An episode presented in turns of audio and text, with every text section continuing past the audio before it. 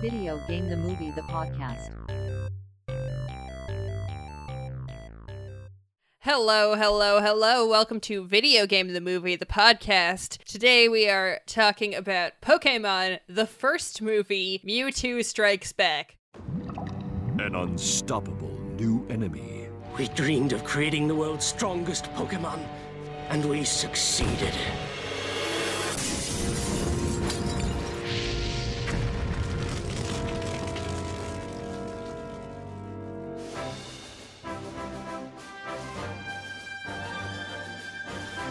A mysterious invitation You have been chosen to join a select group of Pokemon trainers at a special gathering.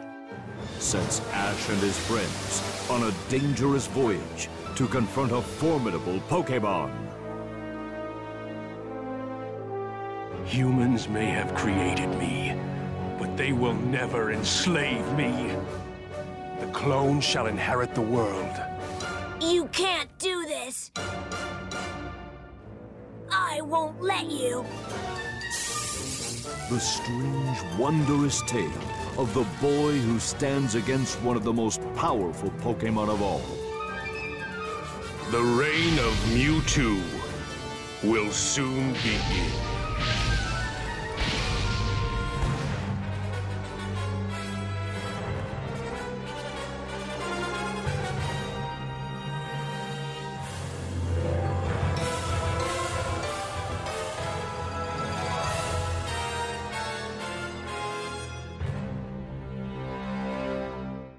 Possibly the dumbest title we have come across. Yeah. Okay. It is dumb. It's named so because it's part of like a three part collection of things. Because it's originally it was just called the first movie, and then the subtitle was added to differentiate it from Origin of Mewtwo, which is a short film that precedes Mewtwo Strikes Back. And then there's also Pikachu's Vacation, which is attached to some versions, because this is just a weird movie that got released weirdly So and everything's weird. let's backtrack here. Pokemon, the first movie, colon, Mewtwo Strikes Back, is the, as you would think, the first Pokemon movie. Now, we are arguably bending the rules a little bit, including this, because it isn't based on the games, it's based on the television show, which is kind mm-hmm. of based on the games. It's three parts removed at this point, but it was such a big deal and such a phenomenon. And when you think Pokemon, you think video games. So I think it's fair Yeah. game for this podcast. we are playing fast and loose here. This is a movie that takes place mid season during the first season of the show, but it's known as a video game movie, and it was a really big deal both in Japan and in the States and Canada. So we're including it because we want to talk about it. And also because we wanted to torture Lexi. Wait, why is this torture? Because it's not a good movie No, by it's most not. people's standards. I liked it growing up. I don't like it now. Oh, we all liked it Oh, growing up. for sure. And actually, I have such nostalgia goggles on it that I will admit I still didn't find watching it unpleasant on any level. I still enjoyed it. I, yeah, it's not a good movie, but it is a fun watch. If Yeah. that makes any sense. Not in a so bad it's good way, it's just watchable. So, who do we want to summarize the plot? We are all staring at they're each looking other at awkwardly me, in the so- Skype chat.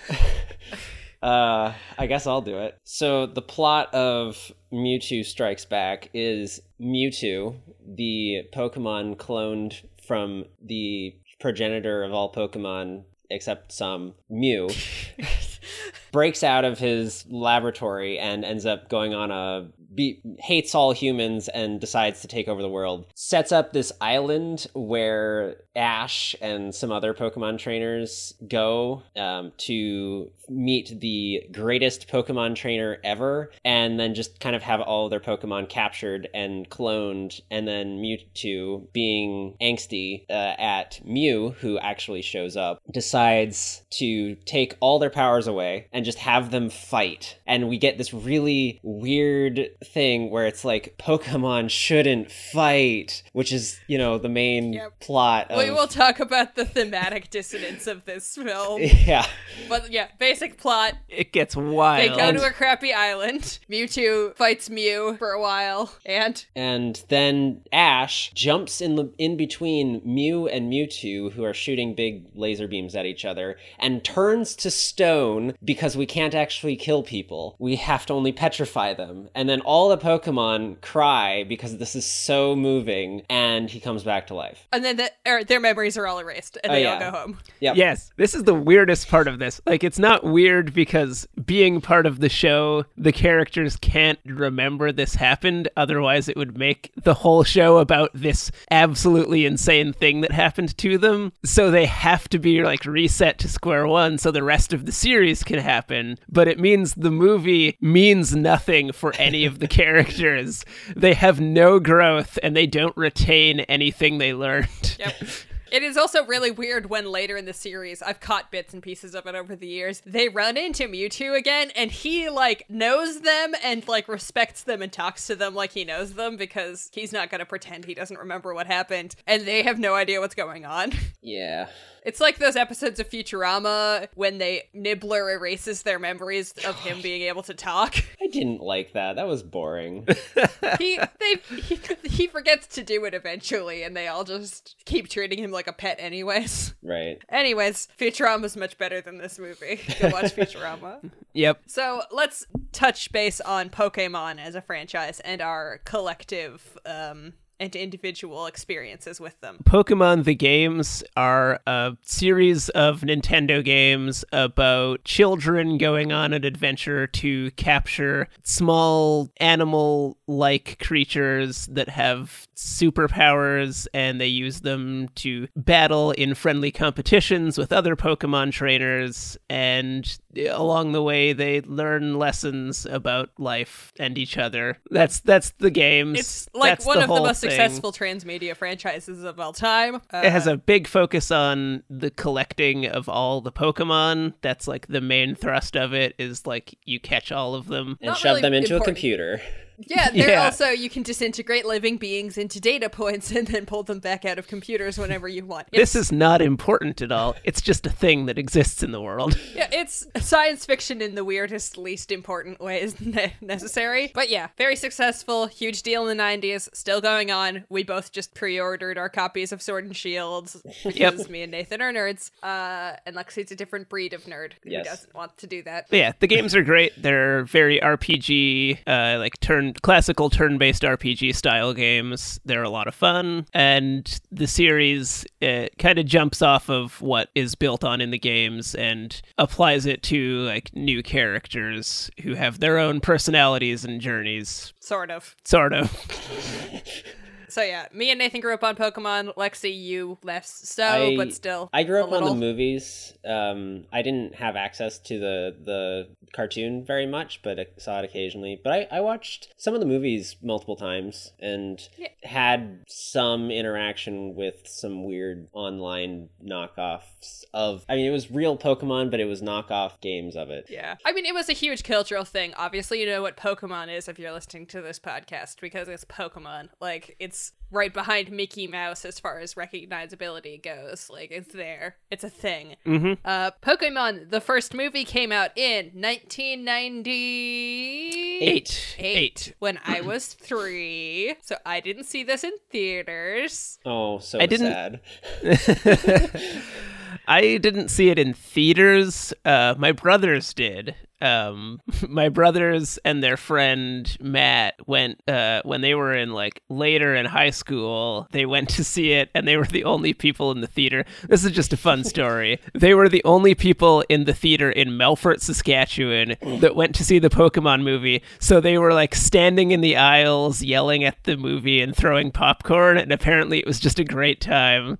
sounds like a sounds like a great time. I would do that. Where the Yeah. hell is Melfort? Uh, it's north of Saskatoon. None of these are made up That names, by the all. way. Neither is It's- Elbow, Moose Jaw, or Climax. It's about three hours out of Regina. The Great. city that rhymes with fun. Anyways, none of this is relevant to Pokemon the first movie, which we are obviously kind of trying not to talk about because it's not really that interesting. Okay. Detective Uh, Pikachu really takes like uh, a lot of the interesting elements of Mewtwo and does. I mean, Oh, yeah. actually, I'm gonna be honest here. Mewtwo as a character and as a concept, fantastic. Mm-hmm. They do really good job building him up in the first like 10 minutes of the movie and Yep. the origin short. It's just once the main characters are introduced, it completely goes off the rails. Yep. so let's actually let's talk about the shorts Okay. quickly because that's before the movie. Unfortunately, So- this is going to be on just the two of you because I couldn't find a version online that didn't take like five minutes to buffer three seconds. Yeah, Uh, that's a bitch. Yeah. So the sh- the sh- the version that I had growing up, because I had this movie on VHS and I watched it quite a bit, had uh, Pikachu's Vacation before it, which is a completely unrelated Pokemon short about Pikachu and like the rest of Ash's and Misty's and Brock's Pokemon being left at like a summer camp for a little while. It's and, it's a theme park for Pokemon. Yeah. is how it's described in the in the summary. and Togepi is sad because it's a baby that's been abandoned. and so they spend a lot of time trying to make Togepi feel better, and they get in fights with some Pokemon that are only really there to introduce the fact that Gen 2 Pokemon are coming soon. It's it's cute, it's adorable, it's fine. It doesn't play into the movie in any way, it's not connected. Yep. Um that that's it. that's it. They put uh after this point in the movies, I think they start putting the Pichu brother shorts in front of it instead of these like Pikachu shorts. So those are at least kind of a continuing Oh, I thing. remember those. They were so cute. Anyway, Oh, we're not talking about the other Pokemon movies, by the way. Unless you want to like give us like recommendations or money to do special episodes on them, this is the only one we're talking about Yeah. because they're all many. about this quality, honestly. And there's like 18 of them. And then the other short is connected, wasn't released in North America originally, and is really important to the movie. Yeah, I want to touch on some release stuff a little bit right now. So, the original Japanese version of the movie, they played the origin of Mewtwo before the movie, and then the North American version didn't include it at all. And then they later released what is called the Complete Edition, I think, of Pokemon the first movie, which is a version of the movie that came out on home video that was released with the origin of Mewtwo edited into the beginning of the movie, and that is also the version that includes uh, all of the like CG integration and the updated animation stuff, which wasn't in the original Japanese release, but it was in the North American version that came to theaters. So it has like four versions. Yeah, it, there's a lot of different like they they iterated on it a little bit and did some like editing work over over time. But Uh, if you grew up watching this movie in North America, You were didn't watching- see Origin of Mewtwo. yeah, you didn't see Origin of Mewtwo, and you did see the updated animation. Yeah, which actually I'm gonna hand it to this movie. The CG in this movie, not bad. it's fine. it's integrated surprisingly well for the time period and the budget. It mostly looks pretty good. There was even like one or two shots where I was like, I don't know if that's CG or not. Good on you. Yeah. So, of of the things to complain about, I'm not actually going to complain about the animation in this movie. It looks about exactly the same as the show. It's fine. It's fine. It's cheap, but it's fine. It looks like an anime from the 90s. So, Origin of Mewtwo is the story of how the scientists found the DNA from Mew fossilized in a ancient temple to Pokemon. Which you do see a clip of this in the movie. Yeah, and they used it to synthesize a clone that they named Mewtwo. Uh, the weird thing about it, the part that gets pretty dark, is that the scientist who is in charge of this program, who was working for Giovanni, the leader of Team Rocket, was doing so because he was trying to resurrect his dead daughter, Amber. Amber, who whose like soul he was able to preserve disembodied and was trying to use cloning to create a body for her. And he's been attempting to do this for a while and they've been failing, so he needs more funding from Giovanni to be able to perfect the process. But Giovanni only wants to give him funding if he makes like super Pokemon that are better than the originals. So they're doing cloning with genetic editing to make stronger Pokemon. But the problem is the clone bodies don't survive the process and they dissipate dissipate. Yes. So Jeez. the way we experience this isn't a dry scientific experiment session. What we experience is clips of the scientists talking about this, cut with baby Mewtwo, who is adorable and very sad, like coming into consciousness and like experiencing a psychic realm with Amber, too, a Charmander, a Bulbasaur, and a Squirtle clone. And they are like exploring Amber's memories, and Amber is like explaining what life is to him, and like they are like coming into consciousness with each other. And it's like Mewtwo is sad and scared and confused about everything, and he's a baby, and like he makes friends with these other Pokemon, and he's starting to become happy. And then they all die right in front of him. They all dissipate into sparkles, and Amber is like, Don't be sad. Like, you get to be alive, and being alive is great. Trust me. Like, it's okay. But he's like upset about this because his friends all just died in front of him, and he doesn't even understand what death is because he only just came into existence. And so his brainwaves get all out of control, and so they drug him so hard, he doesn't really remember any of it, and he gets knocked out until he's fully grown. Yep. Jeez. So that's Mew's ba- Mewtwo's backstory and explains everything about his attitude. Yeah. Like, what wasn't already explained by him being treated like a complete piece of shit by everybody who encountered him is explained by one person treated him nice and she died. Uh, And like she's very clear to set out like Pokemon and humans are like friends and it doesn't matter to me if you're a Pokemon because you can clearly like talk and are sentient so you're supposed to be my friend and then nobody treats him like that for the rest of his life. Origin of Mewtwo is sad. Yep. It's like dark and sad in a way that Pokemon generally never gets, but also it's like tonally really at odds with the rest of the movie. yeah. He's he's so baby Mewtwo is adorable and really sad. It's just so sad.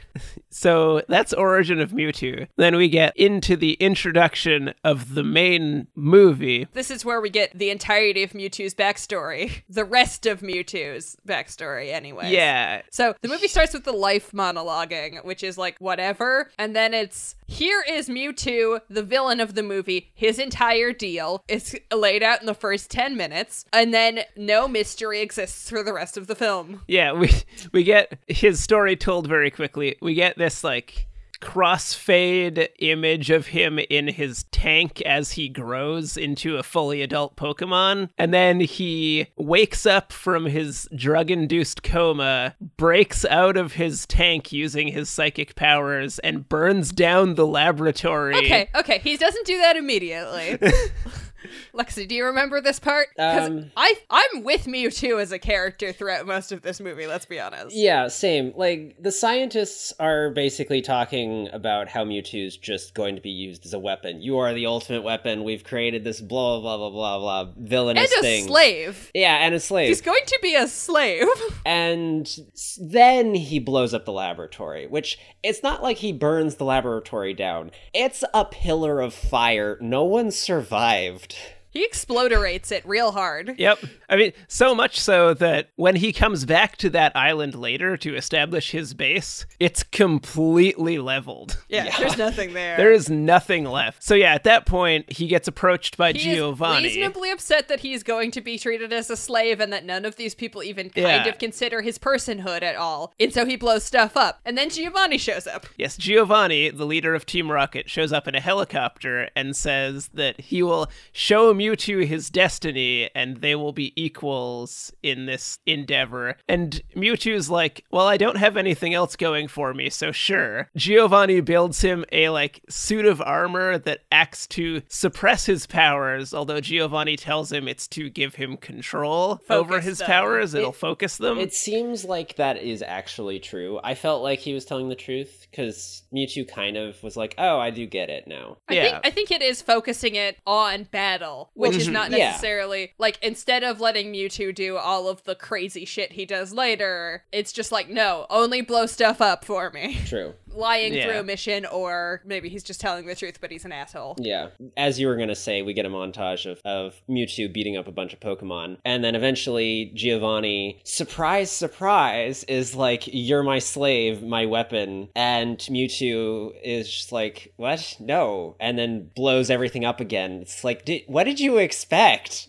I Like, don't know what. Giovanni's like thought process was here. I get Mewtwo not going getting what's going on because he was born yesterday. Yeah. That's fine.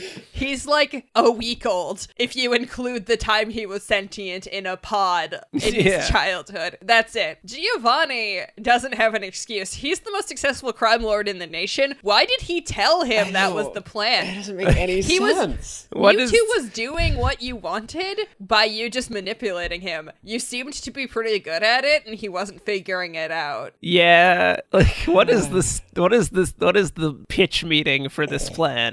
Okay, so I'm gonna go to this powerful psychic god Pokemon, and I'm gonna tell him that I have a secret destiny for him, and I'm gonna give him a suit of armor that makes him very good at fighting, and then I'm gonna like tell him that he's my slave now. Cool. Okay, can we roll that back one step? Why don't you just keep him fighting for you and don't tell him what's happening? That doesn't seem fair, no, does it?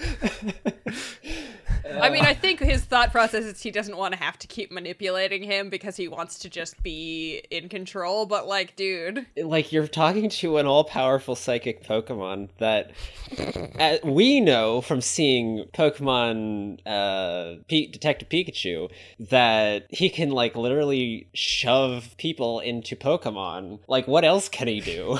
he can change the weather. Like he's God. He's a god. This movie is what if Frankenstein, but you made God, which is honestly a great pitch. yeah. I Oh, yeah. like the I like the Franken. He is Frankenstein. He is the traditional Mary Shelley. What am I? Why did you make me? Nobody treats me well. This life is hell. But instead of being like a kind of strong dude who has nothing else going for him, he's an all-powerful psychic being. There is a not insignificant amount amount of uh, the foundational ideas of this movie that are actually really interesting. It's just the way that they're executed is very dumb. and like we we've blasted through this section, but like it's actually pretty good. This opening bit is like you're with Mewtwo, Yeah. you get that everybody's being a dick to him. It's really compelling. You want him to like have something in life and you understand why his reaction eventually is like screw this i'm going to an island and i'm going to destroy all humans because they're bitches like i don't want to deal with their shit anymore Also, I'm going to destroy all Pokemon who side with humans, but you know that's a yeah, that That's an inferiority complex thing, which he also has in spades. Yeah. The character is actually really interesting. The character of Mewtwo is a nuanced, sad boy. Yep. So after all of this is when we get our really harsh left turn. immediate Oh, so hard bad. cut tonal left turn Ugh. as it opens with the storybook narrator of the series jumping in to tell us about what's going on with Ash and his friends. Well, no, it starts off with life. yeah. What is it? Oh yeah. um, which is at least thematically tied in. This movie has is trying to deal with some really intense high level themes of like what is life, what is the value of consciousness, what differentiates us from like beings that are not conscious. But like it's for eight year olds and also Pokemon, so it's not really trying that hard. And then we get the hard left turn into Ash and friends. And Ash is very hungry and tired. And Brock is making a stew. And also Pikachu's there and Misty. And Misty's like, Ash, you aren't doing things because whine, whine, whine. Uh, And then Yeah. we immediately get a Pokemon battle with a random trainer. Yeah. some- terrible, terrible music over top that does not match the tone of the battle and Nope. is just a worse remix of the theme song. Yep. it makes the battle seem less interesting because it's not well cut to the battle like animation. Oh, was the battle It's- supposed to be interesting? I thought it was a credit sequence. I think, I mean, it's still supposed to be interesting, I think. I don't know. I feel like this movie either should be entirely from Mewtwo's perspective or not tell you anything about Mewtwo until later so that you don't know what's going on every step of the way. Like, it frames Mewtwo later in like these shots where he's in his big, really cool lair and he's like sitting in this chair and you can't see him and he's like controlling things and he's like very secretive. But you know who he is and what his deal is, so it doesn't work. Uh, Like, I, the movie can't decide whether it wants Mewtwo's whole thing to be a secret or they want everything to be really, really clear. And I think that's because it thinks the audience is dumb because the audience is 10 year olds. But you could frame this movie good. It could be done. Yeah, but they didn't. But they didn't. So yeah, they. Do we want to Ash has a. skip Oh. to the lair part because like nothing actually interesting happens with Ash until they get to the lair, and the rest of the movie is Well, the no, there's a bit there's a bit like- going on right yeah. before that we want to hit. Okay. So what basically happens is uh, Ash does a battle. Mewtwo has like spy drone Fearows that have been Yeah. examining random trainers, I guess, which is like kind of dope. Um, so Mewtwo is like to his mysterious handmaiden he has now, like go send that dude an invitation. He gets an invitation to this. Go see, go fight the best Pokemon trainer in the world on New Island Yeah. off the coast of Old Shore yeah.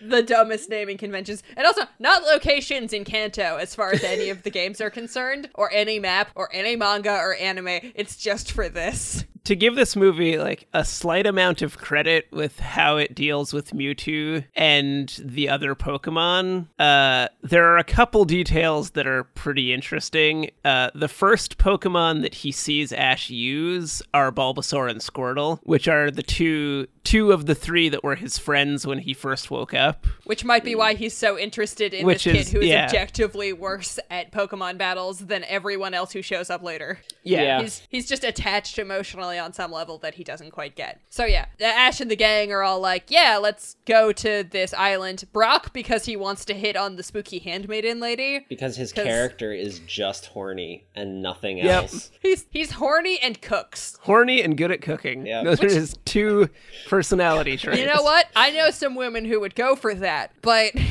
he doesn't have eyes, so that doesn't help. Also, one of my favorite things about this movie is that so they go to the shore. No, no, we have to talk about how Team Rocket is just Oh, okay. coincidentally on the hill next to them and Team like Rocket- spying on them. Team Rocket had, did nothing wrong. Team Rocket is the best part of this Team movie, Rocket besides is Mewtwo. perfect. Team Rocket is the best part of everything that Pokemon has ever created. I love them. They're just so sad, bitchy millennials. Like when they're spying on them, it's just like, I wish we had food. like you can't cook, and like Mewtwo is just, or like Meowth is just like, yeah, last time we almost died. It's just- they're very funny. They're they've got good energy, and I love them. yeah, they're amazing. Uh, but They're anyways, so they're like, supportive yeah, of each other too. they're like found family. I want the Team Rocket movie where it's just like they're from their disparate, sad backgrounds and they find each other in this crime organization. And by the end, they realize they don't need the crime organization if they have each other. Yeah. I, it's But, uh, it's like they're it's like they're college students trying so hard to pay off their student loans by working for the mafia. They're canonically like 16. I know, They're like dumb like- teens. It's anime, so they they're like college students. Yeah, they're like 19 in my head. yeah. They're dumb. They're dumb. They're still teenagers, but like they're forced into adulthood by like society. So, anyways, yeah, everybody decides to go to the cr- the island that nobody's ever heard of, where the spooky lady in the hologram tells them to go. Uh, and they all do this by heading to the docks. Uh, but there's this big storm that has sprung up out Which- of nowhere. We saw Mewtwo like literally transforming the weather with Oh, yeah. his psychic power. Mewtwo can control the weather. That's a thing. Which there are canonically other Pokemon that are in charge of that. So like it's weird that none of the like sky or ocean deities are at all upset about this, but whatever. And this is where my favorite thing in this movie happens, which is a character that we've never seen before. It doesn't exist in the show, shows up and says, Hey, this is like that legendary storm that happened that one time. Oh, and also Pokemon can cry magic tears. You guys shouldn't go to this island, it's too dangerous. And then it's going to end the world. it's gonna end the world. And then she disappears from the movie entirely for the rest of the runtime. I think she shows up once at the end. yeah. Saying she the has same this thing because Yeah. it's the, everyone's been reset. Yeah. She has this like weird European accent, and it- it seems like she's like somebody. I had to look her up on the wiki to figure out who she's supposed to be. She's just the harbor master of this town. Yeah, It's like she's nobody. She's not like some Poke mythology expert. She's just like some Eastern European lady who's like really hardcore into the Poke Bible and worried about the Poke flood. Yeah. So that's awesome. Now, we talked about this. There is a way to make this not as horrifyingly dumb. This lady is it's just like the wildest like plot dump, but also like, what the fuck are you talking about with this? It's a storm. Why do you think this is the end of times all of a sudden? Anyways, we came up with a much better way of doing this where instead of opening in a random field with a Pokemon battle, they like are at a museum or something and like this story gets told to them while they're like looking at some murals or something in a context where it makes sense. And then they get into the Pokemon battle and get invaded instead of just being in a field somewhere. Okay. And then when it shows up later for another reminder at the docks, you're not like, what the fuck? Okay, but to be fair, do you think Ash has ever set foot in a museum? I think Misty would make him. Or if he was like told that there was info on like battle techniques, he would. He's not a he's got goals. Sure. Or like he was told that there's a guy who hangs out in the back who's got like a really cool Pokemon. Like he's he's easily distracted. Fair. Anyways, that's not what we get. What we get is rando European lady telling them not to do this, and then everyone, most people. Oh wait, also she says Nurse Je- or not Jer- Nurse Jenny. Joy. And also, Officer Jenny is like, and also, you can't go to the Poke Center because it's closed down because the nurse disappeared like six weeks ago, Yep. Uh, which is not at all unsubtle. And there's like a picture that she shows her, and Brock is like, wow, she looks familiar. And it's supposed to be because it's the hologram lady, but then it's like, obviously she's familiar. All of the joys look the same. All of them look like that, Brock. They're clones. are they actually? No, they're cousins. Hmm, That, that's, that's the not canonical better. explanation. But the explanation is that the healthcare industry in this nation is entirely run by one family. That isn't better. but also free. So Also free. And also you can go into nursing school because Jessie attempts to get into nursing school for Chanseys at some point in time when she's trying to go straight. Look, this Pokemon is weird. This isn't part of the movie. Anyways, most of the trainers are like, uh, okay, whatever. Uh, but Ash and a handful of randos are like, well, we'll just go anyways, and they like take their flying or swimming Pokemon out there. But Ash and Misty and Brock don't have anything strong enough to do that. So Team Rocket shows up. As Vikings, With a longboat with Meowth tied to the front as a figurehead. as the figurehead. It's None of which is questioned by these guys. Nope. no, I, not I didn't all. know Vikings were still around. And then it's like, yeah, they usually live in Minnesota. Actual line. from this actual Minnesota movie. apparently exists in the Pokemon universe. Minnesota exists in Pokemon. My favorite part about this is that Ash doesn't deliver this like he's making a joke. He just says it. Yeah. it's it's so im- so. earnestly informative. Yeah. I think most Vikings live in Minnesota. As a as a Minnesotan, Lexi, how do you feel about this section of the Pokemon movie? Well, it's okay, so it's clearly a reference to the fact that the Minnesota football team are the Vikings and that Minnesota has like big roots in like Scandinavian, Swedish, Norwegian countries, but like also what? Oh, also, I don't know if this is earlier or later in the movie. At some point in time, Jessie and James and Meowth reference Frankenstein. oh, it's later. It's it's when they're in the lab watching the clones being Right. made. So they directly reference Frankenstein, which means both Minnesota and Frankenstein exist in the movie Pokemon, the first movie Mewtwo Strikes Back. so my running theory is Pokemon is in the far future of Earth where we tried to solve climate change with genetically modified super animals. Seems And that's why they know about Minnesota, but they Well- think actual Vikings are from there. In the in the series, Meowth's backstory episode reveals that he's from Los Angeles. Just actual Los Angeles. Anyways, Huh. Pokemon's anyway, weird. Pokemon is weird. The anime is probably the weirdest, although the game also occasionally does things like reference elephants in Pokedex entries. Um. Anyway. Yeah, like elephants. Anyways, uh, everybody. So the gang gets on this Viking boat led by Team Rocket, and they are talking with very bad Viking accents. Lexi, do you want to try this? You're the Minnesotan. Oh no. Oh. it was so. It was so painful. We are just going to the. Min- We are just going to New Island. We're Vikings from Minnesota. It was really bad. used to these harsh waters.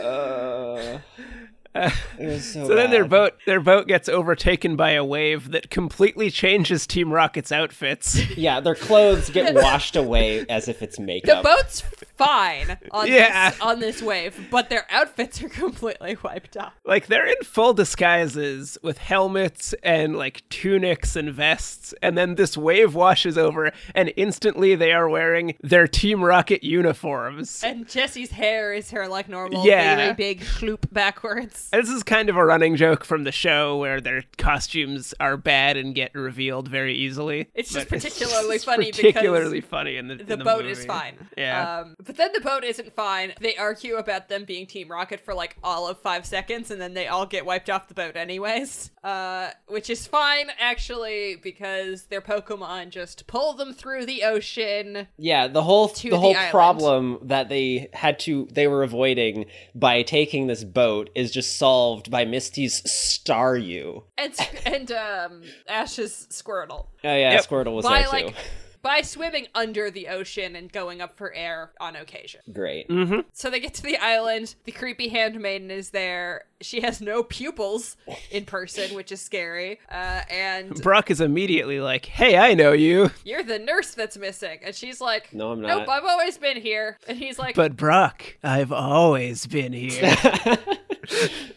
Yep. So Brock is like, whatever. Uh, the creepy handmaiden is like, can I get your invitation, please? And Ash, even though he just spent an unknown period of time being thrown wildly through the waves underwater, pulls from his seemingly entirely ordinary pocket the invitation without any concern. Like it was just in his shirt pocket. Didn't come out. Okay. Pokemon technology is fantastic in that it is both waterproof and stays in hammer space It's, it's impossible to, le- to lose. unless it's plot relevant.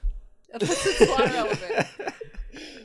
So they they go in, and I want to talk about the lair. I do too. because the lair is one of the other elements of this movie I think is 100% good. No questions asked. I love this lair design. Lexi, tell me what you think of the lair. The whole thing is wind power. yeah. Everything like is wind power. The whole place is spooky and, you know, like towers and, you know, lightning and darkness and whatever. It's Mewtwo edginess. But it's all wind power and, it, like, Visually, it's like a castle meets a windmill meets a lighthouse, but like with this kind of rounded, organic feel to the whole like architecture. It's very cool. Yeah. It's just kind of, it's almost Lovecraftian at times. It's very cool. it's so good. All of the staircases are these like spiral ramp, like half helix spiral staircases, which is neat. the hallways all have these like rounded ridges to them. The machinery inside looks like an Omanyte with like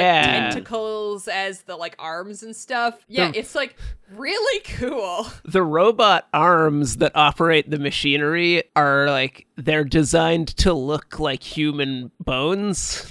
The, which is gross and edgy and cool. Yeah. So Mewtwo went back to his home island and made a really cool lair. Just like a super dope lair. Um oh, and also there's like a sports field behind it from doing Pokemon battles. yeah. but like it's hidden behind a cool like wall that can lift up, so that's like, Yeah. fine. It's also got pools. It's nice. yeah. Mm-hmm. And fountains. And a fountain. It's lovely. It's c- I would totally vacation at the the creepy Mewtwo lair. yeah, that's that's the word for that. Vacation. Take a vacation to beautiful New Island. Anyways, they go and like three other trainers are there. So they've doubled the population of New Island almost just by showing up. uh, Creepy Nurse Joy is like, everybody let your Pokemon out and just like chill while the master comes. Uh, and so they get some introductions with the other trainers who aren't really that important except for, for like action sequences. And then Mewtwo shows up and it's like, hey, bitches, I'm the strongest Pokemon and the best Pokemon master. And everybody's like, no, you can't because you're an animal and fuck you. Um, One of the trainers immediately tries to fight him, like zero chill, instantly six his Pokemon on Mewtwo. And Mewtwo just like hand wave psychic blasts them away. Yeah. So not giving this guy a chance at all, Yeah. really. To and then Mewtwo announces his evil plan of what's his evil plan again? It's to capture all their Pokemon, shove them somewhere not important, and then clone them. Right. So he has made. It's not even at this point. At this point, he's just showing off that he's like really, really strong and like better than all human trainers. And he's like, I'm gonna wipe out all humans on the earth with my big storm. And I brought you guys here because I need like strong Pokemon DNA for my Pokemon clones. And so nobody's cool with that. And so Oh, yeah. He he reveals that the storm was a test to make sure that only the strongest trainers could get there. Yeah. which we knew because we saw him set it up. Yeah. Um, so yeah, everyone tries to fight him, doesn't really work out. Nope. And then he sicks his uh weird floaty master balls that he- of his own design on all of them and just kind of slurps up all the Pokemon. And then they Ash and Brock and whatever get the bright idea of if you put if you put your Pokemon back in your Pokeball, they he can't get them, which honestly is a reasonable idea. So they put their Pokemon in their Pokeballs, and then the Pokeballs that Mewtwo has eats their Pokeballs. Ash is so proud of himself when he comes He's up with this idea. yeah. Like, yeah, if I just put them in the Pokeball, it'll be fine. And then it doesn't work and it's hilarious. Also, um, just to note, the Pokeballs that Mewtwo has designed have like eyeballs in the center where the button is Meanwhile, because he doesn't do anything halfway. Meanwhile, uh, Team Rocket has shown up and they're in the lair, in the basement, the lair lair, the basement lair in the lair, uh, where the laboratory is. And they have conveniently found the last video of the scientist from the first lair, Yeah. yeah. uh, which is just there to explain what's going on. In case you Also- missed it. To note, Mew has just been hanging around in the periphery this whole time. You're just, Just floating around on bubbles, Specifically mostly. following Team Rocket. Like not even Rocket, Ash. yeah. It's just like behind Team Rocket, they're doing these like gags where Meowth is like there sees something out of the corner of his eye and then looks and Mewtwo, Mew is behind him and then he looks the other side Mew flips over to that side and then he whips around and Mewtwo tele or Mew teleports away. Yeah, And so it's just Mew is a trickster. Yeah. Mostly. Mew is good. Doesn't really. I love Mew. Mew is adorable. He's adorable. He's a very wholesome bean. So yeah, uh, Team Rocket's in the basement watching this showing. Basically, it's just a way to show off the cloning machine and have some meta jokes about who's that Pokemon, Yeah. which is Yes. on the credits of the show, on Uh, the commercial breaks of the show where they showed a silhouette, and that's how the cloning machine functions for no apparent reason. Uh, and the way it works is it pulls like hair off of the Pokemon and then yes. just spits out a fully grown clone into a tube. Imme- Which is, is demonstrated by Meowth getting caught in the machine and having hair pulled from his tail. Yes. So there's a Meowth clone now, uh, and they're just kind of in the basement hanging out. And the clones are super clones. They're like better than the originals. Supposedly. They ha- they've got Like, stripes. They've got like tiger stripes on them. Yes, they've got like weird stripes, uh, which are also on the clones in Origin of Mewtwo. Um, So anything that gets genetically modified to be stronger has like stripes on them. Basically, is how it functions. Um, Uh, to bring it back to what I was saying about the Bulbasaur and the Squirtle that Ash uses at the beginning, the first three super clones that Mewtwo has created are the fully evolved versions of his friends from Origin of Mewtwo a uh, Venusaur, a Blastoise, and a Charizard. yes. Also, you know, the mascots of the series. Yeah. Uh, yeah. At this point. They're also just the original starter set, but like Okay, this is before give this movie a bit of credit for that. This is when only like 151 Pokemon existed. yeah. 154 if you include the ones revealed in Pikachu's Vacation, which were like Snubbull and a couple other like Gen 2 Pokemon. Sure. Um, so like at this point, it's Gen 1, it's only Kanto, so like it's a very easy cast to get your head around comparatively. Um, and then so Mewtwo is just like very openly hostile towards Pokemon who work with trainers, even when they like straight up say like, "No, we're cool. This isn't like a slave thing. We're friends with these guys." Uh, because he thinks basically what it seems like is Mewtwo thinks because he was treated bad by all Pokemon trainers, which is fair, and he escaped. Anybody who doesn't do that is either a weakling or like naive and stupid. He's not on a liberation campaign. He just thinks everyone is worse than him at getting out of the situation because he doesn't understand anything that's going on, which is, you know, understandable given his circumstances. It would be nice if he listened to others for like two Yeah. seconds. That would solve the plot. So his ultimate plan seems to be capture all of the Pokemon, clone all of the Pokemon, murder all of the originals and their human trainers, and use this army of Pokemon to take over the world. So yeah, actually, before he captures all of their Pokemon, he's like, "Let's have a fight so that I can prove that I'm better than you guys." Um, and this is when we get the reveal of the like clone Venusaur, uh, Blastoise, and Charizard, and each of the like trainers. Like, there's a trainer with a real Venusaur, a trainer with a real quote unquote Charizard, and a trainer with a real quote unquote Blastoise, and uh, they all go head to head. Ash's Charizard lasts a little bit longer than the others because he focuses more on like speed and evasion than strength, but they all get wiped out, and then big floaty Pokeballs come and steal everybody's babies. There's a chase sequence where Pikachu holds out from getting captured by the Pokeball, but then he ends up getting pulled into one of them, and Ash chases it down and like tracks it down through the lair to the machine. Uh, he breaks the machine, but like pulling out Pikachu's Pokeball, which causes all of the captured Pokemon to be released, although they've already been sampled and clones are being made, which leads to the climax of the movie, which is all of the Pokemon, all of the originals have been freed from the Pokeballs, and their trainers are there facing down Mewtwo and his army of Pokeclones. And then Mew shows up. And then Mew shows up. and Lexi. then uh, they Mew tries to talk Mewtwo out of this whole plan. Mew's just kind of mew mew mew mew mew mew mew mew mew mew mewing.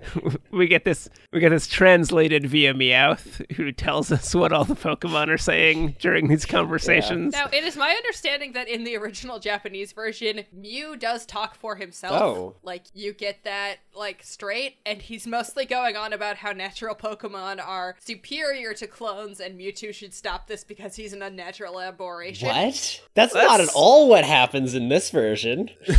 That changes the context considerably. Yeah, it was a continuation of the everybody hates Mewtwo. Wow. problem. So in this version, it's more of a Pokemon's strength comes from their hearts, not from their birth, and like you should stop this because not everybody's a dick like you think they are. And then Mewtwo is like, screw you, my Pokemon have stronger hearts. Like, I'll turn off all of the superpowers, so they just have to fight like normals. And I'll fight Mew because I'm better than you. um, because So, he's yeah. got a really bad inferiority complex. That's another thing that Mewtwo can apparently do is just take away the Pokemon's powers. Well, suppress. So the. Pokemon at get least. Well, yeah. So the Pokemon get into the least Pokemon-y fight ever, where they're just biting each other and knock running down- into each other. Knockdown, drag out fist fights between the Pokemon originals and their clones. And this is the best, stupidest thing in this really movie. is. Worst stupidest Which is, thing. it's all set to a terrible pop song called "Brother My Brother," which is the the most heavy-handed. The whole song is about like, why should we fight when we're all brothers? and it sounds exactly like a Christian rock song. Yeah. Yes, she pointed that out to me when we were watching it, and I just like it sounds exactly like a contemporary Christian rock song from the early 2000s, and my brain just broke. And here's the thing the actual like animation of the sequence, like what's going on, the fighting, is actually pretty good and it gets the point across pretty well on Yeah. its own. It's kind of messed up to watch these things just like go at each other. it is- just because they're forced to and not for like any reason besides like like superiority complexes and like biting and clawing and they're getting exhausted. Like it it's it pretty it works visually. Yeah, it is like the most emotional scene in the entire movie. Like, w- there's this part where it's just Pikachu, what, clone Pikachu just slapping Ash's Pikachu, and uh, Ash's Pikachu just crying because he refuses to fight. And it's so doesn't want to. sad. So sad. Yeah, it's it works. Like you don't need the song and you don't need the characters coming in and saying fighting is wrong. Yeah. They Yeah. shouldn't be fighting each other. They're all the same. So the circumstance of our birth doesn't matter. Somebody needs like they shouldn't be fighting each other at like this. yeah, they like Like, I this, get- which is interesting. Because Yeah, it's Yeah. a real problem. what I what I noticed from that is like they're they're slapping each other, right? And that's sad. It's really sad. But the thing is, normally they're firing lightning bolts at each other. They're world-ending destroyers of everything and they're just totally fine with getting knocked out by bolts of lightning and flame. Yeah, like it's fine when it's trainers battling or Pokemon doing it in the wild or whatever with like flamethrowers and psychic attacks and like poison. But when they're just like pointlessly biting each other, that's bad. Yeah. I get the distinguishing, and I I almost think it could work, but the fact that the whole series is based around Pokemon fighting means you probably shouldn't make Pokemon fighting as bad your thesis for your yeah film. it had i felt this Yeah. really strong ludonarrative dissonance which if if you don't know what ludonarrative dissonance is there's this theory idea in video games where there's an intersection between narrative and ludology the study of play and if the mechanics and the narrative don't line up like you fight a lot but your narrative is telling you fighting is bad and but fighting is the only way you can actually interact with the game world it it, it doesn't it doesn't work it's It doesn't gel. Mhm. So somehow they put ludonarrative dissonance in a transmedia movie because you know the franchise and the games are all about fighting. Uh, I get what it's going for. It doesn't work. Within the narrative, it kind of does work as far as the like showing the battling and not having people state the thesis.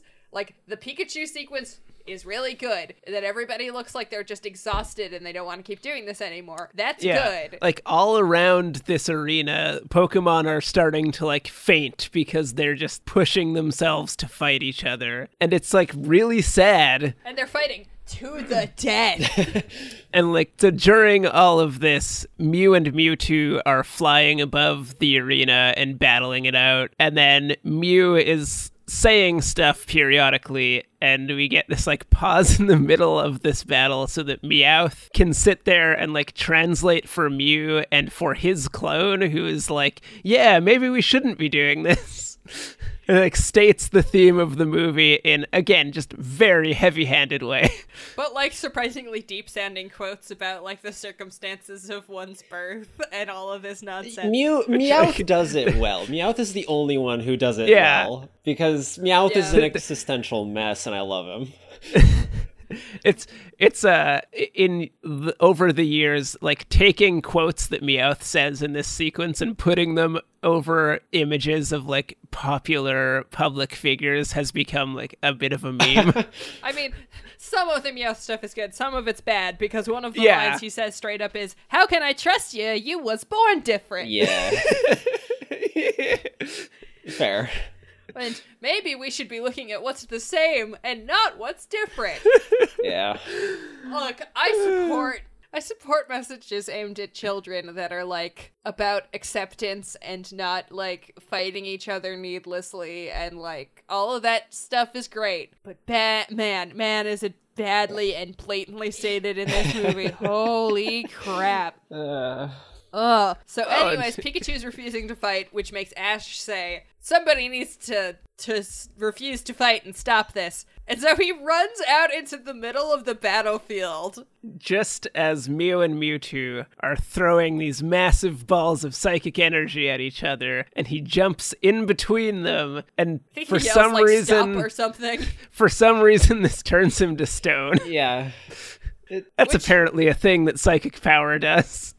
It's definitely not just a, a way to hide the fact from children that he just straight up died.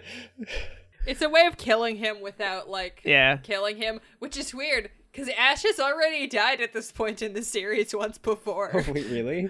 But yeah, well, There's, a, yeah. there's an episode earlier in the season where he gets squished by a chandelier What? and then turns into a ghost. Uh, he turns into a ghost and hangs out with ghost Pokemon for the episode until he can get like resurrected.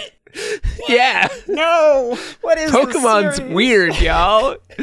So, anyways, that happened to him a while ago, which presumably he remembers. Anyways, now he's rock. Maybe, maybe the excuse is like, well, he needs to be a rock, so he can't turn into a ghost. But but very eagle-eyed viewers will remember the very blatant scene that sticks out because it doesn't make any sense where the person talks about magic Pokemon tears healing people. and Pikachu is okay. Reasonably, Pikachu is like zapping him over and over again, trying desperately to wake up his best Yeah. friend, uh, which is sad as fuck. Uh, And so he starts crying, which is, you know, appropriate. But then everybody else starts crying. Like all of the other Pokemon start crying. Maybe just because they're tired. that's fair. and then their sparkly tears start to gather and move towards Ash, and they surround him in light, and he wakes up, and he's okay. and so, yeah, nobody's fighting anymore because that shit went down. And And Mewtwo then- was like, Hold up, wait, this is fucked up. What are we doing? And then Mewtwo is like, huh, I guess like that Pokemon's not, a- or that human's not a jerk. So maybe I was wrong about this. I should like Reconsider. not. I should reconsider this. Meanwhile, Togepi pops out of Misty's bag because Togepi's avoided this entire thing. Yep. Yeah. I guess because it would have been really messed up to watch the baby beat up on itself. Oh. Yeah. But yeah, Togepi didn't get snatched. So I guess the secret to protecting your Pokemon was shoving them in a bag. Hey, no, d- we, we established earlier that as long as something is in a bag or pocket, it's in hammer space and cannot be lost. Oh yeah. so like all of the trainers should have just shoved their smaller Pokemon in bags earlier. Bags Anyways, beat This Pokeballs. doesn't matter.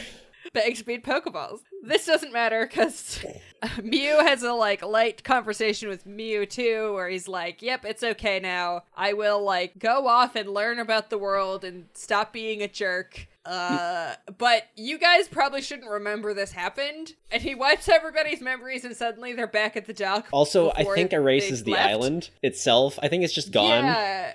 Oh no. Oh no, it's not. Oh. Because so Team Oh, Rocket right, has been around this whole time yeah. and Mewtwo has not seen them because they snuck in after everyone had left the dock uh, uh, on the Lair Island and they've been sneaking around so he doesn't know they're there. So when he does his like psychic memory erasure and like teleporting them back to the mainland thing, he erases Team Rocket's memory but doesn't send them anywhere. So they just wake up with no memory on an island that is just like it's just a lush tropical island with no buildings because apparently Mewtwo has also like just deleted anything that existed there that wasn't natural. And they're just like, "Well, this is cool. This is a nice island. Let's hang out here for a while." I think the island is moved, though. I think he does move the island away from the shore. yeah. He probably does. I'm going to grab the laptop charger and plug it in cuz Okay. the battery's dying. Break. So, yeah.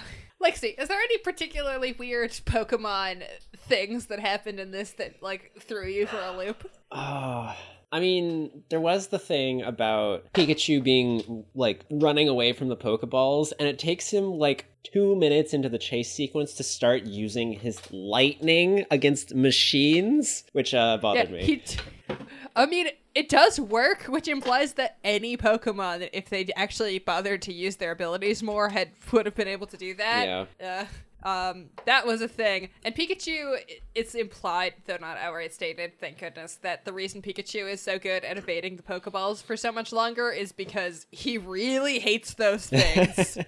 it is canonical that Pikachu despises Pokeballs.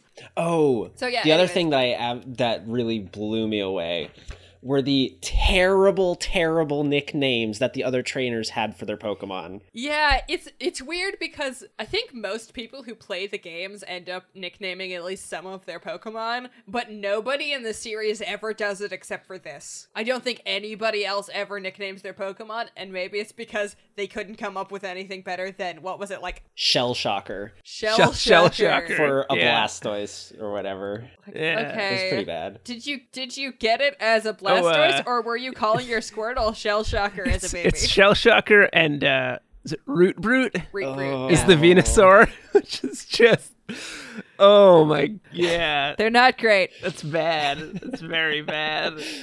Also, like, this is a common problem in Pokemon, both in the series and the games. But only one of the trainers we see in this has a team that makes any sense. The guy with the Pidgeotto and the Venusaur has like a team with multiple types of fully evolved Pokemon. Yeah. Everybody else is either one type or it's just nonsense. Anyways, good on the guy with the Pidgeotto and the Venusaur for knowing how to make a Pokemon team that functions. A plus. So yeah, Mewtwo zaps everybody back to the uh, shoreline, presumably erases the like last 24 hours of memory of everybody there as well, resetting them to the point where the weird European lady was telling them the story. Also, Nurse Joy is back Yeah. and has no memory of the like Oh yeah, so several in time- weeks that she was gone. Yeah, we should mention at some point in time during the movie, Nurse Joy is revealed to be the handmaiden and is like let go from Mewtwo's servitude and is just like, I don't know what's going on. Where am I? But she's not important really, so it doesn't matter. Uh, but yeah, she's back and then opens the Pokemon Center and acts like nothing's wrong. Is she gonna go home and look at her calendar and be like, wait a minute, wasn't it like a month ago? Yesterday? Yeah. like, Everybody in this like coastal town is screwed. And Ash and Misty and Brock are like, how did we get here? I don't know. I guess we're just here because we're here. That's an actual line. You guys, are you guys okay? you've missed an entire day. All three of you. this is something to be concerned about. Uh, do you want to go get some food? Yeah. And then they go outside and the storm goes away, and the European lady is like, huh, okay, I guess my doomsaying was wrong. and then the movie ends, and they montagingly walk through various landscapes, and Mew, like, flies off into the distance. The end. That's it. It's a bad movie. It's not, Not good. good. No. But it's fun to watch. Yeah. And I'm not exactly sure why. Yeah, I mean, Maybe it's just because Pokemon are cute and I like them. Yeah. Team Rocket. Team Rocket makes everything The- better. Yeah. We Yeah. don't mention Team Rocket enough in this review. Every time they're on screen, they say funny things and are like just deeply likable. yeah. I don't know. This movie greatly appeals to the 10-year-old in me. it's just it's just fun and dumb and like that's just it's just enjoyable to Oh, we watch. also forgot to mention the time Ash just tries to punch Mewtwo in the yeah. face. oh yeah. Like after he's seen Mewtwo screw over all of these Pokemon that are twelve times his size, he tries to punch Mewtwo. yep. after walking, after dramatically walking out of a cloud of smoke, he does it do after cloud of smoke. So you got to give him props for showmanship, I guess. I don't know. I'll give him a B on style and uh, an F on punching Mewtwo in the face. Keep working on that one, Ash. I mean, Ash is canonically kind of an idiot. Oh yeah, Yeah. he's reckless. I mean, he's he's like an eleven year old. Well, he's consistently also stupid. Yeah. I'm, I'm remembering the ghost episode again, or maybe this is the one after the ghost episode. There's like this old man who is the dad of the gym leader he's about to go fight, who has a like picture of him and his wife and the gym leader girl. uh, Like when she was a kid, and like hands it to him, and like he's like, "Oh wow, I guess I you must be." And the old man's like, "Ah, yeah, he's figured it out. He knows that I'm Sabrina's dad." And he's like, "A photographer." Ash, no. Nate and I just uh, Uh. both simultaneously covered our faces with our hands.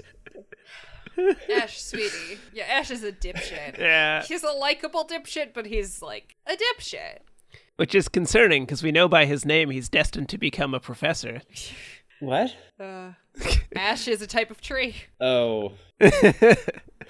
oh, can all of Oh, all of the. Pokemon professors are named after trees or plants. Yeah, we've Yeah. got Juniper, we've got Oak, we've got uh, Kukui, who is like a uh, Hawaiian tree or something. wow. Anyway, Willow, Professor Willow. Willow. Yeah. Anyway, it, it wasn't a great joke. It was it was it was a joke.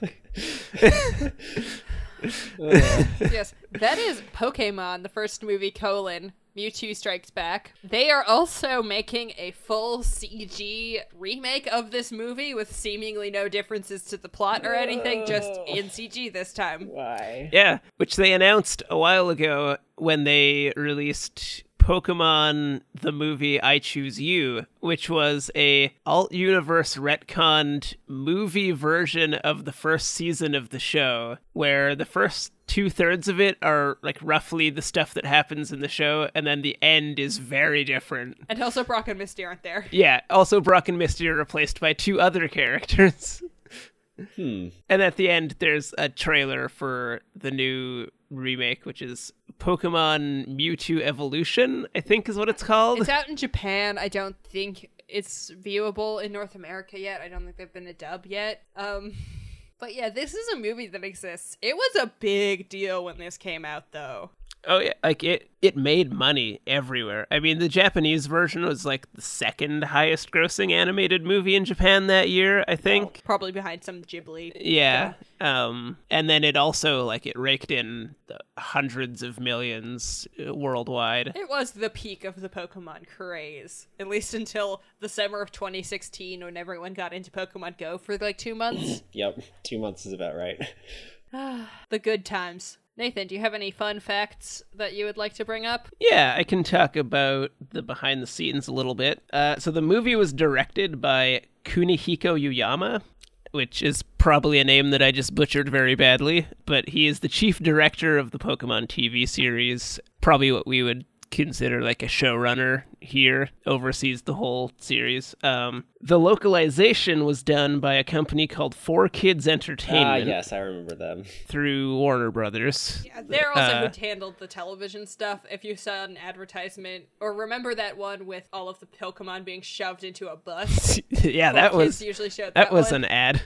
Into a what? Have you seen this? Okay, there's a there's like a TV ad for the Pokemon games. I think it was specifically the Game Boy Pocket. Yeah, it was one of Where the older Game so Boy, it's Game Boy Advance it's a, games. like animated live action hybrid tr- um, advertisement where all of the Pokemon are like climbing into a school Okay, bus. bus. And they like squish in there, and then the bus gets picked up by a magnet and crushed into a tiny, tiny ball. And then the camera like zooms into it, and it's a Game Boy Pocket.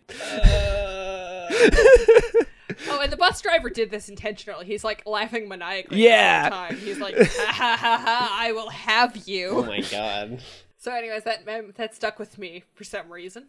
So yeah, there are a number of very notable differences between the English language version of this movie and the Japanese version. Um, primarily the fact that in the original version, Mewtwo is a much more nuanced character. Even more so. Even like they they made him a like cartoonishly evil villain in the American release because they didn't they, they the the like people doing the localization decided that they needed an actual like out and out villain for the movie because apparently the Japanese version is much more focused on like the ethical implications of genetic cloning But like they hit And that things like well that. Anyway. yeah, it just seems like it was more It uh was less focused more on nuanced killing everybody. and yeah he was less genocidal in the original Fair. japanese version Okay. You can kind of tell because nobody's really acting like that's the, the thing that's going on. Everybody's more worried about the Pokemon battles and the cloning stuff that's going on right now. Nobody's really doing anything to stop the end of the world. Right. Yeah, they they also there was a little bit more about Mewtwo's like existential crisis in the Japanese version. He like agonizes over his own existence a little bit more. Um, but Dude's they a ball of angst. they simplified a lot for the North American version. Um, Because Japan doesn't think its children are idiots. uh, yeah, there's there's a moment in the Japanese script where Mewtwo has the philosophical realization that he has just as much right to exist as any other creature in the world, which is a lot. Yeah, it's, it's subtext Yeah, in this, but I would have appreciated the focus being more on the existential dread of Mewtwo. So the people the people in charge of the North American localization were Norman Grossfeld, the president of 4Kids, and Michael Haigney, uh, or Michael Haigney and John Touhey, who wrote the English adaptation. They edited it pretty heavily. Mewtwo was more evil. Uh, they were less comfortable with moral ambiguity, I guess. So they toned a lot of the stuff from the Japanese version down. They altered some of the backgrounds to just, I guess, play better in North America. It's stuff that gets done a lot. they actually used the wrong names for a couple of the Pokemon in the original North American translation. Yes, I Uh, I think I remember this from my VHS cut. The Pidgeot is referred to as a Pidgeotto. yeah, Which is a pretty reasonable one, and I think they mix up like Kadabra and Alakazam. Yeah.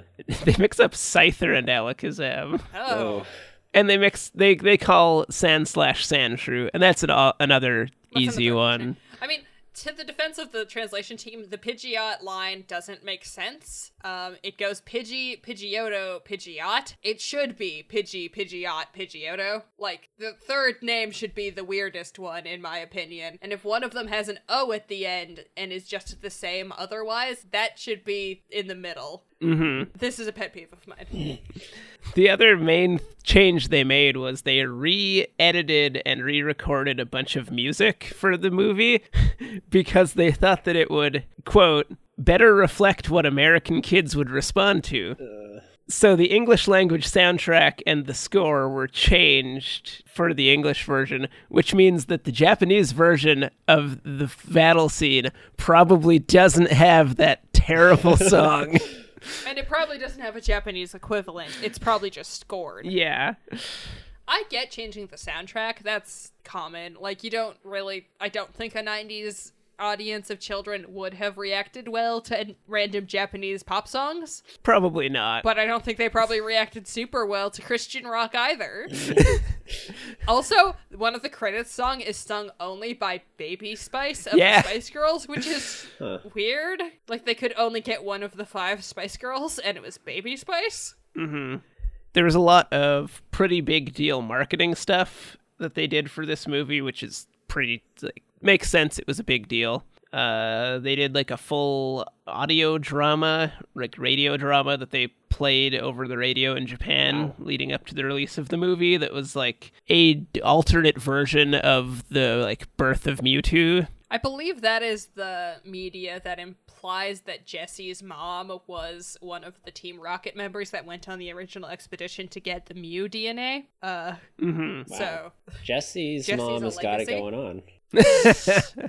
uh, there's also the Pokemon cards that you got from the release or from the VHS tapes. They're yeah, yeah. like yeah, they shiny little Mew cards that look like the um, what's the word for paintings on a wall, mural. but like old Oh, um, hieroglyphs. hieroglyphics. Yeah, but like Mew hieroglyphic cave painting stuff. Yeah, they did the Pokemon card, uh, like special card release, which they've kind of made a standard for releasing new things. They'll also accompany it with a like limited edition card for the for the trading card game. They hired a manga author Toshihiro Ono to create a manga version of the film do, which had a little bit more to the story as well. This is weird. So, if you were to guess 1999, summer of 99, what movies did they attach this trailer to in North America? 99.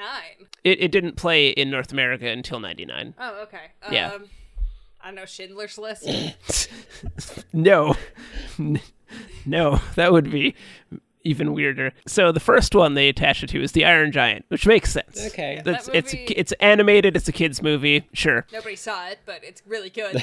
Uh, the other the, the the second one was Mystery Men, which is like have to look this up. an adult comedy superhero parody with Ben Stiller. with Ben Stiller Oh, no. and uh, yeah. Oh no. It's so a that's- weird movie on its own. Let Weird. alone to be attached to Pokemon. Yeah. That's a weird one. And then the other one was the romantic comedy The Bachelor.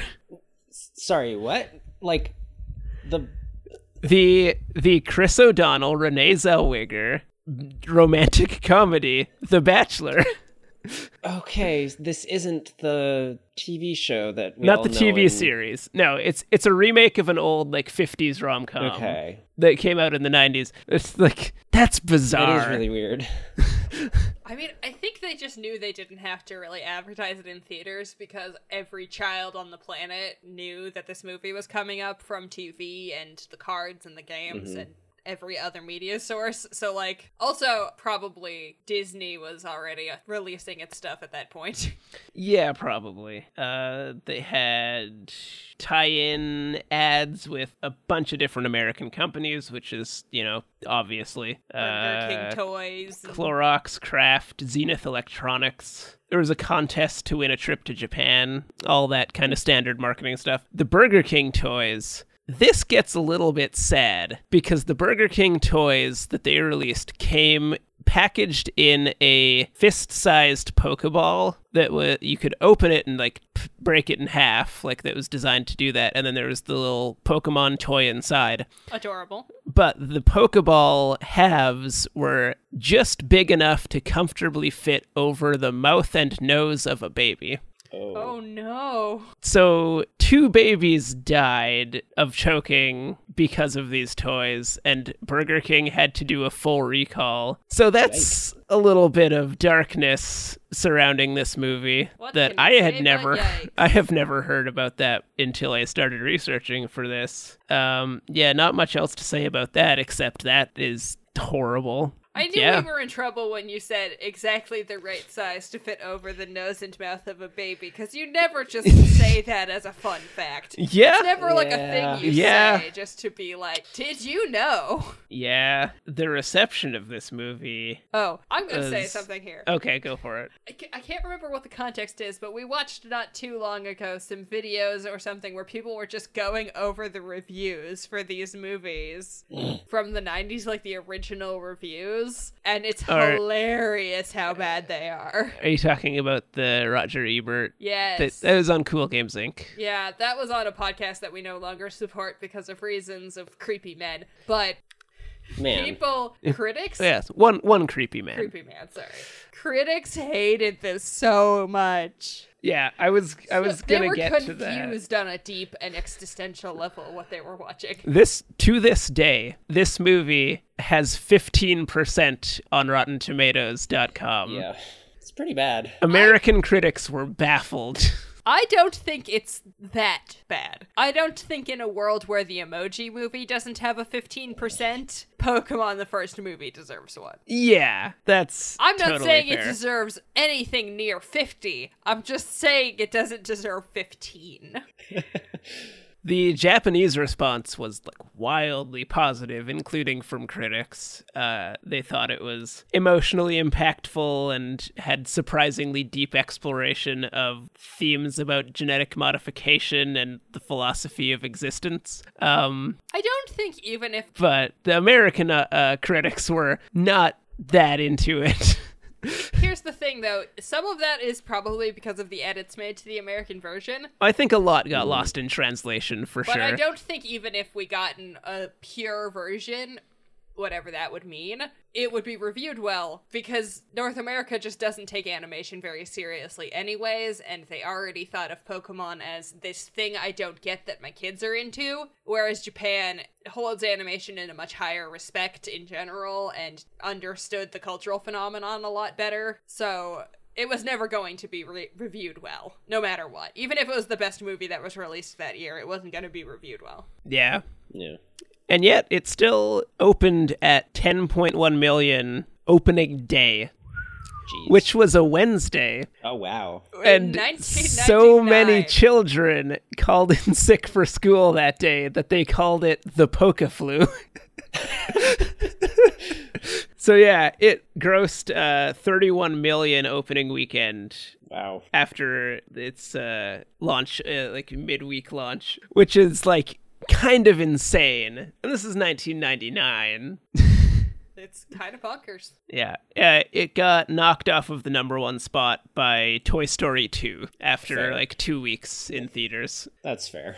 I mean, yeah, Toy Story 2 is like basically a perfect movie. I'm one of the people who think it's better than the first one, arguably, anyways. At the time it came out, it was Oh, the that's highest grossing video game movie of all time. Uh, it was unseated in 2001 by Lara Croft Tomb Raider, which I think is going to be our next episode. I think, yeah, I think we're coming Great. up on We're that getting one. to them.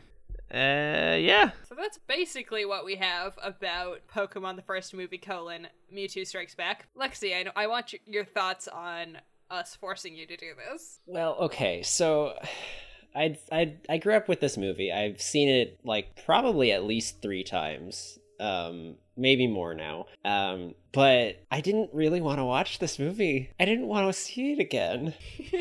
I was just like, oh, great, this thing again. Like, w- what about the one about Entei? That one was fun. Yeah, the Entei one- Bad, but fun. The third movie is has more of the existential weirdness baked into it in a way that couldn't be cut out for American audiences. And if we're gonna talk about any of the rest of them, I kind of vote we skip two and talk about three, which is the Entei one, or maybe four, the one that has inspiration paradoxes Yeah, all that, over it. that's my favorite. Which one is this? The Sorry. fourth movie. Uh, This was they'd already started going direct to video by this point, I believe, at least in North America. This is the one where Ash meets Celebi in the forest and gets Oh. sent back in time.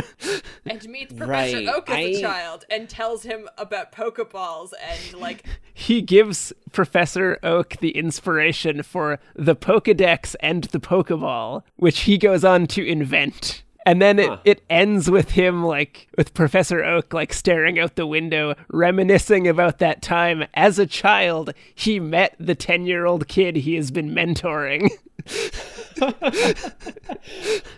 Wow. Yeah. So that's a it's wild. Um, I think I've only seen the first three and then saw a piece of that one, but haven't actually seen the full thing. so I've That's seen wild. probably the most of the Pokemon movies out of y'all. All of them are wild as fuck. Uh, so yeah, one is uh Frankenstein via way of psychic monster is gonna kill everybody on the planet. Number two is uh a guy goes nuts and wants to collect the god birds that control all weather and patterns, and Ash has to like save the world by finding orbs and freeing the birds, and gets help from a talking Slowking. Number three is the Entei one, which is so bonkers, and I kind of feel like we should talk about it Yeah, sometime, honestly. wild. Long story short, there's a lot of unknowns, and there's like a little girl who gets a psychic dream space. It's wild. Number four is the time travel one. I don't know if this is like right number wise or not, but there's also uh, Ash befriends a girl that is actually Latias, like a Pokemon, which is weird. There's the one where uh, the Pokemon Jirachi falls from the sky once every 10,000 years and can grant wishes uh, and is like captured by an evil person to like take over the world. Uh, then there's I Choose You, which we mentioned, which is the remake of the first season, but at the end Pikachu talks. Um, Sorry, what? Yep. Go back a little. Yeah, at the end of the movie, Ash and Pikachu are like dying on the cliffside, and Pikachu is like, I love you. It's not really like that. I don't remember what it says, but he does talk in English at Ash. Yep. Okay. Just out of nowhere. It's really weird. Uh, Pikachu has a feminine voice, by the way. Um, yeah, the Pokemon movies are all bonkers. Oh, also, there's the one with Deoxys, who is an alien. I don't have any memory of that one. It might be the same one as the Latios one. I, all of the Pokemon movies are bonkers, but they're also not great. So we're not going to talk about any of them, except for maybe the third one, because we all seem to be interested in that. Um, Here's And- here's what I'll say. If we establish a Patreon eventually and you want to give us money to talk about a Pokemon movie, maybe. oh, for sure. This for maybe will be a reward. I'll do it for money. I'll watch any garbage for money. I have no self respect. Uh, we just bought a car. We don't have money. Anyway, that is Pokemon the first movie. I don't recommend it unless you grew up with it, in which case you already know how you feel about it. do we, do we want to give our ratings for this movie? Out of 1,000 plus Pokemon as of Pokemon Sword and Shield, I give this a Petilil, a Pokemon that is pretty boring and hard to remember. I rate this movie two Brute Roots out of five Shell Shockers. um, out of Rattata to Ninetales, um, I give it a Venonat. now! so, like, pretty cool. All right. Uh, Uh, uh, no, no, no. Venonat is not cool. It's a pink fluff ball. I like them. They're a pink. but anyways, uh, this has been video game, the movie, the podcast. We should actually look up what's next. Um, if we're not talking about the second Pokemon movie, I think it is Tomb Raider, but we'll double check. Gotta catch them all. Do we though? Why can't we just let them be? Why can't they just run free and be wild? I don't know. Probably because like if humans didn't have Pokemon, they would be dead in that universe. That's true, but like, there's such a thing as overhunting. Yeah. They like you collect thousands of Pokemon and shove them into a computer and care about exactly six. At a given time, you're allowed to care, care about six. I mean, it does seem like most people only have one or two that they keep around the house as pets or like ha- handymen, and it's only trainers that catch more than that. I don't think. Okay, It is so out so trainers are outliers and should not be counted. Except their average comes out because of trainers. These eleven-year-olds who have been given reign over powerful animals to collect thousands of Pokemon, removing them from the ecosystem. Yeah, if we talk about Pokemon as an actual universe, it falls apart very quickly. But it's all in good fun. All Pokemon hatch from eggs. They're all giant insects. That's why they evolve. They um They more accurately they metamorphose into new forms. yeah, they, they Okay. pupate. why then did so this is my question because pokemon don't grow they they metamorphose into larger more powerful things in spurts in like glowy spurts how can there be a baby mewtwo Because it's That- clone. but the other clones appeared fully formed It they didn't even weird. I think it's partially because Mew is a Pokemon that they don't actually know anything about. Um, like they're just kind of making it for on the fly, so they don't know what it should be. Baby Mewtwo looks like a Mew in about size, so maybe they just kept growing it artificially, and that's why Mewtwo is so jacked. fair Um, that's a that's a fair idea. also, the anime does show like baby versions of full-grown Pokemon, and there are like exceptions to that. Like Kangaskhan have babies. Um, sorry what Kangaskhan. This is so confusing. The Pokemon universe is a mess. And then also also some Pokemon are just ghosts. They're just dead people. And then also there's baby Pokemon, which is its own thing where if you have an egg from certain species of Pokemon, they don't hatch into that species, they hatch into a different baby version. So like Pichus and uh like Smoochums are like baby Pikachus and Jynxes, but also you can hatch a Pikachu and a Jynx out of an egg. Kenzie, Yeah. Kenzie, why uh why do you consume this media? Uh cuz I like petting cute little foxy animals and having them as friends. I'm gonna get a Grookey. Actually, don't call me on that. I don't know if I'm getting Grookey or Sobble yet because they haven't actually announced the evolutions for the newest games, and I don't want to accidentally end up with like the ugly one. the new game, you have swell Pokemon. the new game, they're very, very tall sometimes. Yes, you can Gigantamax your Pokemon in battles and make them very, very large. I don't like the uh, the Gigantamax of Meowth. It's bad. It's long cat. lo- It's his a neck long is cat. So long. Long cat. Pokemon's getting so inc- long. Pokemon's getting increasingly memey, and I kind of love it. You can cook in the new one. Yes, You can also make curry. I'm very Great. excited for this very good video game. But yes, the next movie on our bracket is Lara Croft Tomb Raider. And then we have to decide if we want to cover Final Fantasy The Spirits Within, which is the next one. We also have to decide if we're talking about Lara Croft Tomb Raider, The Cradle of Life, or not. Yeah, yeah. It was a theatrical release God damn sequel. It's we could why not? Because the, the Tomb Raider movies are bad. I enjoyed it when I watched it when I was really little. okay, but in between we get to talk about Resident Evil. Oh, God. Great. I'm so excited. I am hype. I have never seen a Resident Evil movie. Me neither. I've seen part of one. There were digitized swords and digitized guns and motorcycles on the sides of buildings. But- and she was a vampire, apparently. It's Hi. the same director as Mortal Kombat. Which is one of our favorites so far. No, no, Mortal Kombat sucked. Um, we're working on a scale here. We're grading on a curve. We're grading on a curve, and the curve gets bigger with every new movie we see. Oh, by the way, where on this curve are we placing Pokemon roughly? We gave our fake, our our good reviews, our good ratings, and now just this is on the lower end, right?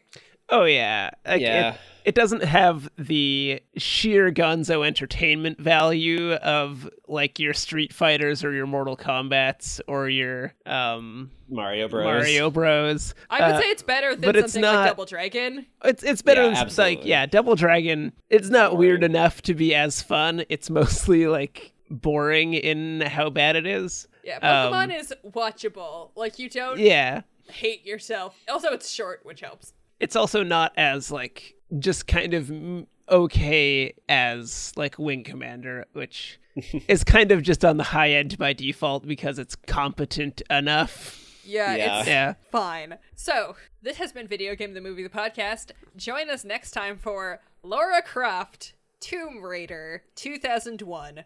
I have been and will continue to be, unfortunately, Mackenzie Easton, at least for a while. Uh, you can find me on Twitter at Kenzie Phoenix.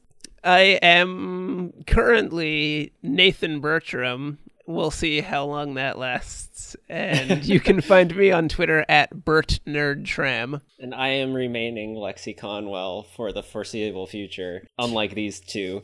Uh, and you can find me on Twitter at Conwell underscore Alex. All right. You can find the show on Twitter at VGTM Podcast. VT Yes. TM podcast, yes. Yeah.